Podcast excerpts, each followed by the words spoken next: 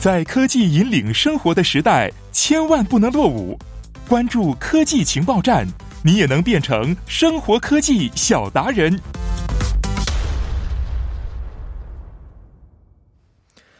好的，欢迎大家走入我们今天的科技情报站板块，聚焦科技 IT 前沿动向，普及生活科学常识。那今天呢，我们请到的是来自韩国保健医疗研究院的研究员金燕金老师，你好，主持人你好，你好。呃，这几期的节目啊，一直是和新冠病毒是有关系的啊。看一下，今天其实也是有一些关系在里边。呃，特别最近呢，韩国的疫情啊，呈现一个比较稳步下降的趋势啊。对，是的，啊、但是现在为了不出现这个反弹的情况，我看韩国社会又提出，呃，要把这个社会的距离严守期，然后再延长一段时间。老师对也关注对过这个新闻了，是我今天在单位就收到了这个我们这个组织里面不就是传了这个邮件，嗯说这个时期已经又延长到了五月五号，嗯就是总共的总共是四十二天，然后我们又要再重新上报我们要在家办公的这个时间。哦，对，然后我在想要哪天在家办公，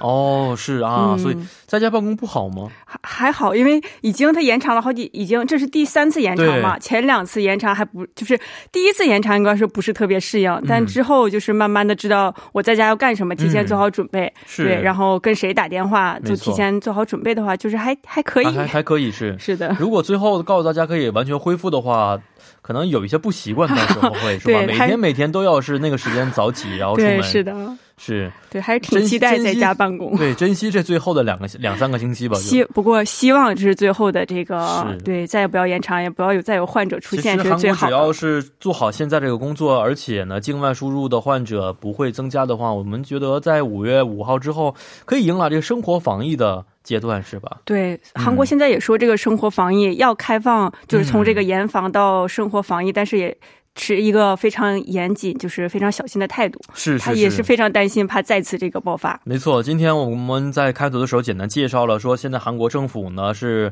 发布了关于生活防疫方面的这个啊草案啊，希望听取广泛的一些意见之后呢，在最后的落到实处啊，呃，希望吧我们的生活防疫阶段可以尽快的到来啊，让大家恢复正常的生活。好，看看今天我们要聊的主题呢，其实跟我们的防疫没有关系啊，但是和这个新冠病毒的治疗有一些关系，就是说复阳的情况。啊，以前呢，我们说治疗之后可能就完全代表这个人好了，但是通过一段时间观察，会出现一些这个啊，重新又得呈现阳性的情况在里边啊。对，是的，嗯，最近的工作其实跟这也有关系吗？呃，我的工作虽然跟这个没有直接的关系吧，但是嗯我们的这个上属单位就是这个保健福祉部，还有健康保险审查评价评价院，他们这个两个就是。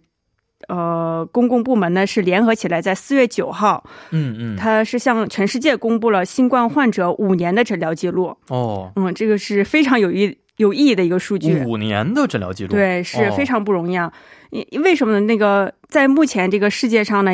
很难再有几个国家能做到拥有并且能够公开这个这一类数据的这个能力。嗯，那这个呢，就与韩国的全民医疗保健这个政策有关，嗯就是它实施的全民医疗保健。哦，就在这种医疗保健的制度下呢，才能够跟踪记录到每个人的这个诊疗过程。是那在这次疫情当中呢，这些数据呢可以用来做什么呢？它可以用来分析到底患者的这哪些群体。就这个患者群体呢，有哪些特征？嗯是不是在除了就是大家都已经知道的一些什么基础疾病啊，比如嗯说高血压、或者糖尿病啊，或者年龄就高龄、或者性别等这些已经知道的因素之外呢，还是不是存在一些特征导致了某些人群容易，或者导致人某些人群不容易、哦嗯嗯对嗯感染嗯这个疾病？哦，对相当于是我们说的现在这个大数据来分析一些特点特例存在。对，是的，哦大数据这个这个技术大家都能应用，但是你、嗯嗯。首先是大数，你要有有这个数 据，对，对有这个数据和有这个基础存在才可以。但是呢，对其实完全实现全民医疗保健的国家不是很多，特别对我没有们几个所谓的一些发达国家都没有完全实现医疗。对保尤险其这制个度美国，对它不是是全民医疗保险，即使是全民医疗保险，像比如说英国，嗯，还有那个意大利嗯这两个国家的情况呢是，像韩国的情况不知道。那个主持人有没有去过医院去就诊？就是我虽然有保险，但是我也要花一定的比例，嗯呃，交一定的钱。是是像这个英国和意大利的情况是，你去呢不需要花任何钱，嗯嗯嗯，这个这个还是有差异的。哦，对，所以是说这次疫情也可以看出来，欧洲这个就是它检测和防御是不是嗯有一些稍微不健全的地方，跟这个医疗保险制度是有很大很的大关关系的。在里边的，没对错。嗯呃，那我们想问一下啊，现在韩国虽然呢是提供了很好的一些数据啊，但是这个数据在我看来，其实很多的地方是啊、呃关于个人隐私的啊，所以这个对数据是任何人都可以去使用吗？嗯，首先这个。呃，就是外行人可能会想，这是不是有要泄露这个个人隐私？但其实是，嗯，把这个能够识别个人信息的这些记录是都已经代码化，哦，，对。然后就是，呃，也不是个人申请，呃，一般个人申请估计也不会通过，是一般都是，呃，比如说科研机构啊、学校啊，还有医院。这这这些单位来申请，然后需要呢嗯嗯嗯提交这个研究计划书，你要拿这些数据做怎样的研究，嗯，还有要通过这个伦理委员会的审查。哦，对，然后嗯，就我也在我的那个 SNS 上分享了这个新闻，嗯希望嗯国内的同僚如果看到这条信息呢，也可以去申请，然后进行相关的分析。嗯嗯嗯，嗯是是是啊，因为韩国这边呢确诊患者很多，但是中国其实有更多的一些患者存在啊。对希望通过这样的方式可以找出其中一些线索来用于治疗新冠病毒，或对者如是果预防新冠病毒。对，是的，是的，分析这个数据的，因为患者人数其实也挺多的嘛，是对，能够，而且也是同样的亚洲国家，嗯嗯嗯然后人群有一定的相似性嘛，没错，应对该会找出很多非常宝贵的一些线索和治疗的根据出来对，啊。是的，啊、那回到我们今天要探讨的话题啊，就是呢，现在很多的一些新冠病毒的复阳患者啊，看到了韩国这边呢说有一百六十多例啊、占到了治愈总数的百分之二点一。那新闻中说的这个复阳，具体指的是什么意思呢？嗯，看我呃，再补充一下刚才的新闻是这个四月十七号的新闻背景啊，哦，说的是这个阜阳的病例呢，累计了一百，累计累计病例是一百六十三例，然后是占治愈总数的百分之二点一。那这个阜阳的具体概念是什么呢？大家知道这个出院的标准是两次核酸检测，嗯然后每呃这个两次之间要间隔二十四小时以以上，嗯，然后检测是阴性可以出院。是那这个复阳的概念就是出院之后，在一定时期内重新检查这个核酸，嗯又发现出现了阳性结果。哦，然后也可能会出现一些发热呀，或者等其他的感染症状，嗯这个就叫做复阳。嗯是，嗯，所以目前韩国这个复阳的情况具体的是如何表现的呢？呃，嗯，具体就是这个六十一百六十三类患者，看一下他这个年龄和地区来说呢，嗯就是年龄当中呢是二十多岁的复阳患者最多，嗯占到了百分之二十三点。百分之二二十三点三，嗯然后是五十多岁，占到百分之十九点六，之后呢是三十多岁，占到百分之十四点七。那按地区来看呢，就是患者最多这个大邱地区复阳率最高，是占嗯到百分之四十一点一，然后就是庆尚北道占到了百分之三十三点一，嗯然后其他的像京畿道呢占百分之八这样。哦，然后再看看就是从呃解除隔离，就是出院之后，然后到检查出复阳、这个时间来说，最短是一天，一天最长、哦对最长的有三十五天、嗯嗯，然后平均呢是十三点五天。嗯嗯嗯嗯是然后这个到底大家可能关注，虽然复阳了，但它有没有这个传染性呢？嗯那按目前的数据说，接触这个复阳病例的二百九十四个当中，二百九十四个人当中呢，上尚没有发现这个感染的病例，嗯哦然后其中呢，三十八个人呢已经解除了这个医学观察，其余的呢还正在接触、呃、那个接受观察。嗯，这么看来，即使复阳的话，可能说啊，传染性它的病毒性已经是大大降弱了，对，就是也不好说，不好说现在现在啊嗯现在不对好说的一个情况。嗯，看一下韩国这边复阳的一些情况，大部分还是呃集中在了一开始大邱和庆尚北道地区，是吧？对是的大部分还是在这个地区啊。京畿道呢，现在稍微少一些。那中国，我听说其实也是有一些复阳情况存在，是吗？嗯，对，是的，我看到了一个报道，就是这个他他也是呃跟踪了一些出院的患者，然后对他们进行检查，看有多少的复阳率。嗯然后这个研究呢显示的是那个呃呃哪个这个方面复阳对这个嗯复阳的新冠患者呢，与这个不复阳的新冠患者相比呢，跟韩国这个情况相似，就是年龄嗯相对较小，哦，然后之前的病情也相对比较轻，嗯然后治愈的也比较快。嗯，还有一个特点就是，虽然这个复阳的患者或许携带这个新冠病毒，但是在这个研究当中呢，就是复阳患者的密切接触者呢，还没有一个人感染，跟韩国的情况就是非常类似。比较类似、嗯啊，年轻人比较多一些。对，是的。那是这个这个这个结果呢，是出自。一篇研究嘛，它这个研究的主体呢是深圳市第三人民医院，还有这个国家感染性疾病临床医学中心呢，还有清华大学，还有其他一些这个单位。嗯，然后他进行的这个研究呢，是将我刚才说的这个二百六十二例嗯，患者，就是出院的患者呢，接受了至少十四天的这个随访，哦然后发现其中的那个复阳患者呢是在三十八例，嗯占到了嗯百分之十四点五。嗯这个哦因为他观察这比的较人高嗯群，对观察的人群比较小嘛，二百多例。像韩国之前说占的那个百分之二点一，是他占了整个这个国家。嗯，对所有的至于一些患者对的百对分之二点一，那对中国是可能的只是跟踪了呃很小的一个部分啊，对二是的百多例是的而已。嗯，是，呃，所以呀、我们发现这个第一点呢是跟韩国情况很类似啊，第二点就是年轻的患者对，痊愈之后复阳率比较高一些。对，是的。嗯，是，是并不是且因为他们嗯这个呃活动的范围比较高一些呢？经常外出啊，接触的人更多一些，对所等以于复阳哦，这个没就有是什么结论在里边。对，现是在没有什么结论，就是嗯更稍微有一些危险的一点，就是说临床出现临床出现临床症状的这个比例也不是很高，嗯，就百分之五十。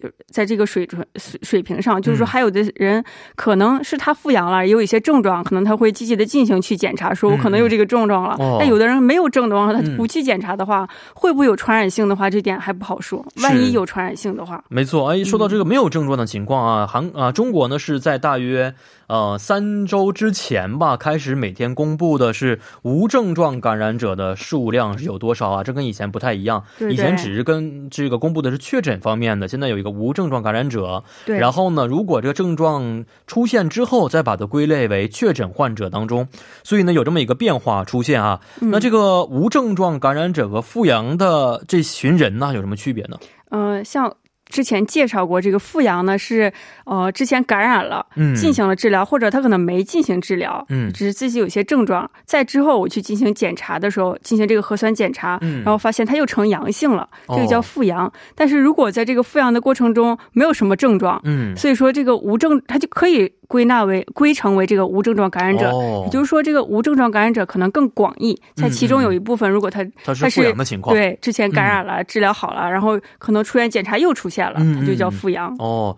所以两者其实中间是有一些重合的部分，嗯对，有重合的部但是分。无症状感染者很多的人也是因为是第一次出现被感染的情况，但是只是没有症状而已。。对对对，哦，所以有这么一个区别在里边啊。是的，现在哦，我们很担心的就是这个无症状感染者是不是？对是的，嗯，因为无症状感染者确实是一个潜在的危机和隐患在这里边。对这个时候大家需要好好的去做好平时的一些防护措施啊。对是尽的，量的减少外出啊，戴口罩啊，勤洗手啊，这样才可以啊，使得那些即使没有症状的感染者也没有传播的途径在里边。对是老的。这对对这对老师这段时间其实也很重视这方面的一些保护吧。哦，对，是戴口罩这个呃事情是非常重要的一点。又嗯从一个就是我这工个作是单在医位。学方面其实是被证实的吗？因为我现在看，倒没有很，多倒是没有研究这个到底哦有没有，只是说，呃，嗯，在这个我单位是嗯医院名字我不记得了，嗯就是有一个从呃大邱刚爆发这个疫情的时候，从大邱出来的一个老年患者，嗯他去住院了，嗯但是住院的同时他戴着口罩，嗯所以说周围一个病就是病房里有四个人，嗯，每个人都没有被感染，哦，对，所以是很有用的。很有用的啊。所对以是的虽然是在医学方面没有完全的一些调查结果、研究结果证明是有用的，但是同时在很多现实实的例情况当中是有这样的一些事例发生。对对，是的，是是，没错。嗯，啊、看来这个戴口罩还是很有作用的。希望大家呢，在虽然没有完全医学的根据条件之下，做好一些这个防患于未然的手段还是很重要的。对，是的，嗯，好的，那说到这儿呢，让我们简单的稍事休息之后，再回到今天第二部的科技情报站板块当中。那稍后呢，将会由播报员连夜为您送上二十八分在韩生活实时消息。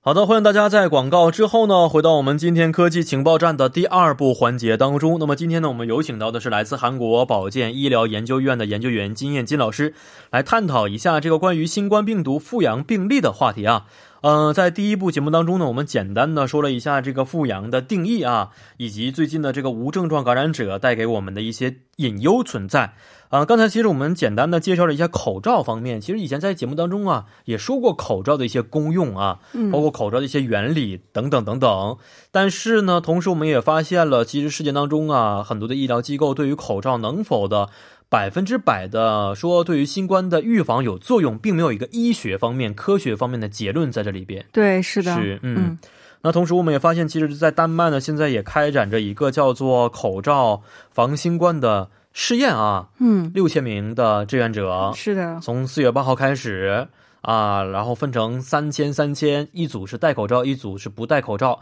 经过三十天的测试之后呢，来证明这个口罩到底对新冠的预防有没有一些真实的作用存在。嗯，老师觉得这个结果会是什么样的？哦，无法预测吧，但是嗯我有我的希望，我希望嗯戴口罩这三千人感染率会比较比低。较低一些，对真的是有作用。对，是，其实我个人觉得肯定是会有作用的啊，因为呃我看国内的一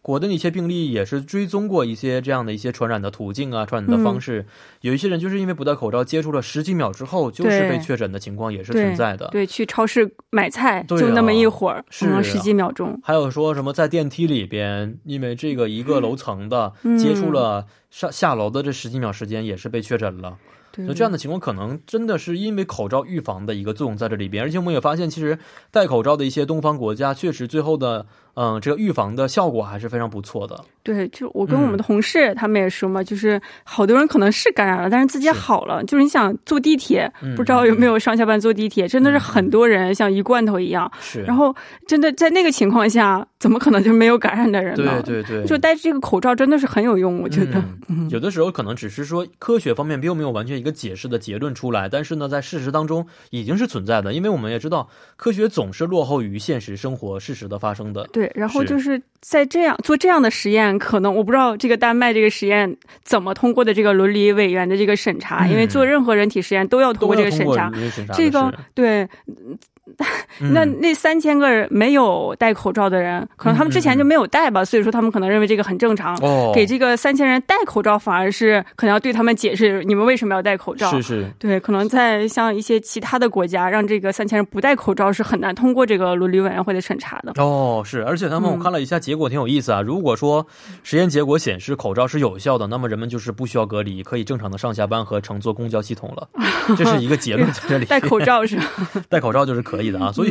看来这个结论其实也是为了复工复产复学的一个方式，一个这个呃理由在这里边，哦，因为经济因素真的是嗯确还是挺实很大的一个因素在里边啊。对，是的。嗯好，那么重新回到今天啊要探讨的这个话题——复阳的话题当中啊，呃，很多人会觉得已经治愈了，但是又出现复阳的一些结果。那产生复阳的原因有哪些呢？对，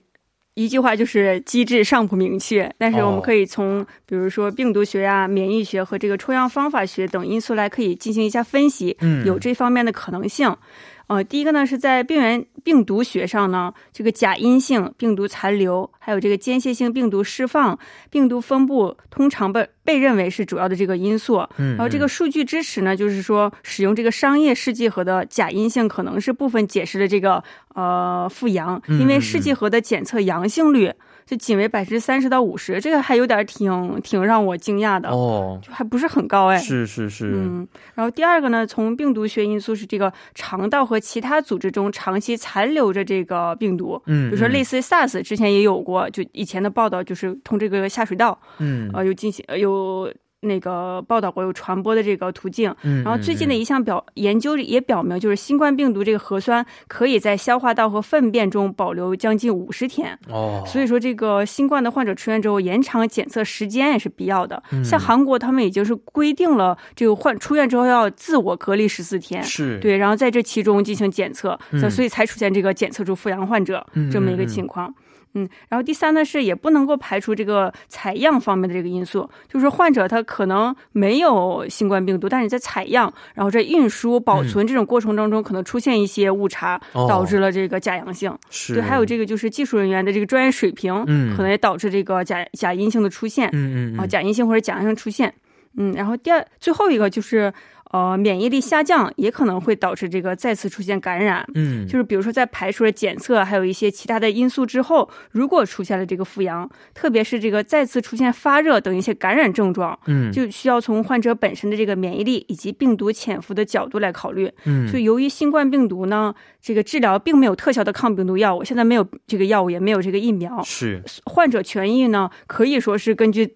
靠自己的自身免疫力，嗯呃，以及一些其他这个对症治疗，然后战胜的这个病原体。但从目前的情况来看呢，这个在出院的标准和这个痊愈的标准当中呢，只是有检测这个核嗯酸、检测这个病毒，并没有设置抗体，就是人体有没有产生对抗这个病毒的这个有效的这个战士，嗯没有这个检测。所以说呢，这个有有句老话叫“病来如山倒，病去如抽丝”。嗯这个人体在感染新冠病毒肺炎之后呢，机体的免疫力呢可可能是很大程度上产生了严重的这个功能紊乱。嗯那有些嗯患者在出院的时候呢，这个病毒呢可能是被免疫系统暂时的压制住了，是是对，在某些组织或者细胞中呢没有被没有被这个检测出没来。错，但是在这个出院之后呢，患者如果没有得到充分的休息呀、呃没有得到这个休养康复，免疫系统这功能没有恢复，或者是再次下降，嗯特别是这个年年老体弱的这个患者，是还有一些使用一些其他这个药物的患者。嗯，那嗯这这时候呢，这个潜伏的冠状病毒呢，就有可能再度感染，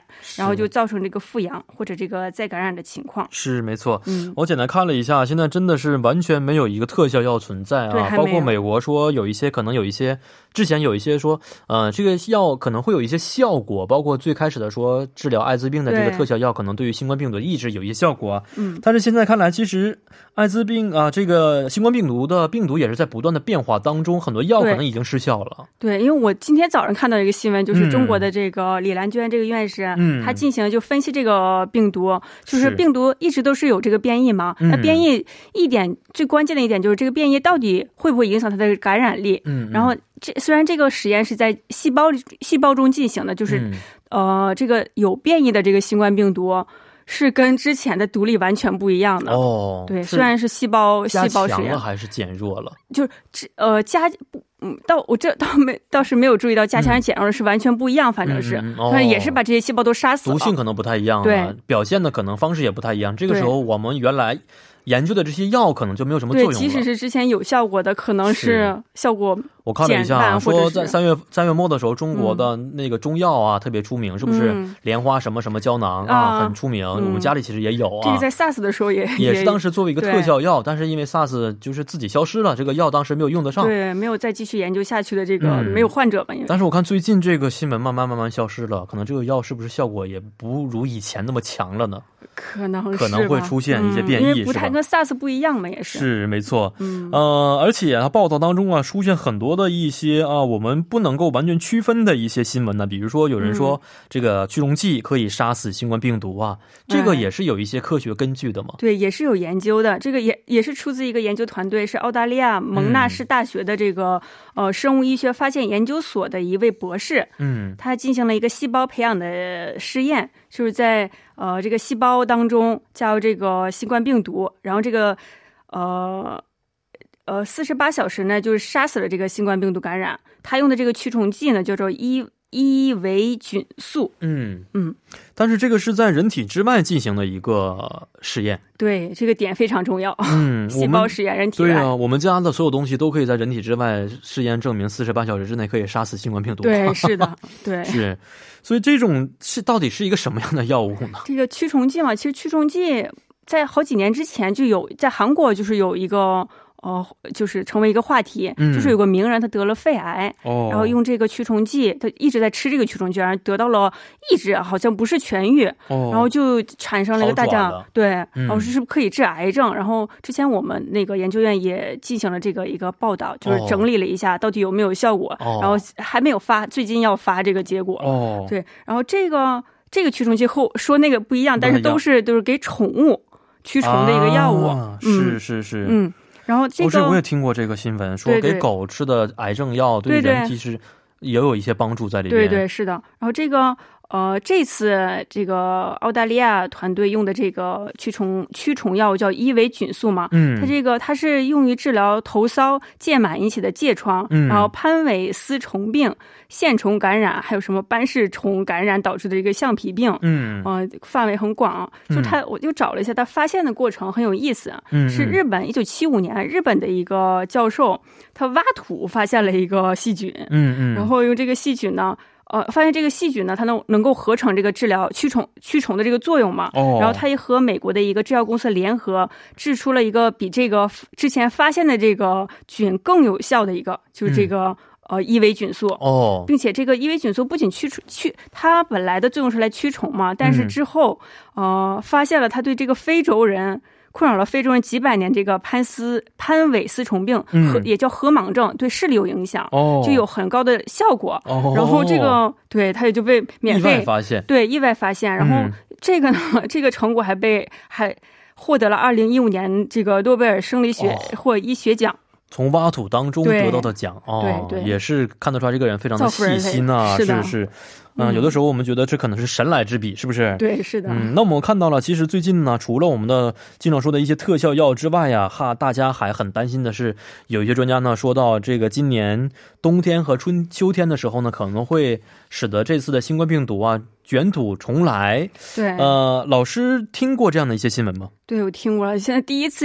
第一次爆发都还没有结束呢，大家已经在担心第二波这个新冠病毒了。嗯是，那像韩国呀、啊或者像中国这个呃疫情呢，已经稍微稳定的情况下，大家都知道担心的就是这个境外输入病例没。错。所以说一直在强调的是保持公共场合人与人之间的距离嗯这个防疫措施。所以说是否会出现第二波的这个新冠病毒这个呃疫情呢？就是不好说，但是很有可能，因为现在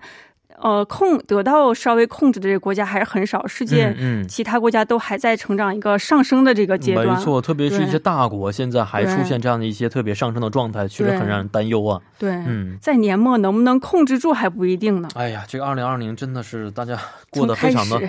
非常的心情真的是很微妙，我觉得是啊的。，但是以前我们也说过这个新冠疫苗的研发情况，最近有没有什么好的消息给我们呢？啊，对，因为从我来这个说这个新冠病毒第一期说的就是这个疫苗研是制，嗯那我现在再更新一下这个消息，就是目前呢，中国有三个疫苗获批进入了这个临床实验。嗯像我上次上前几期节目说过，这个呃陈薇院士团队。他发就是这个研发这个疫苗呢，事情已经完成了一期临床，然后在嗯四月九号呢、开始招募这个二期临床实验这个志愿者，哦这个是全球首款进入二期临床实验的这太个好了新冠疫苗。对，嗯然后四月十二号呢，这个也是中国其他呃中国的某研究所和这个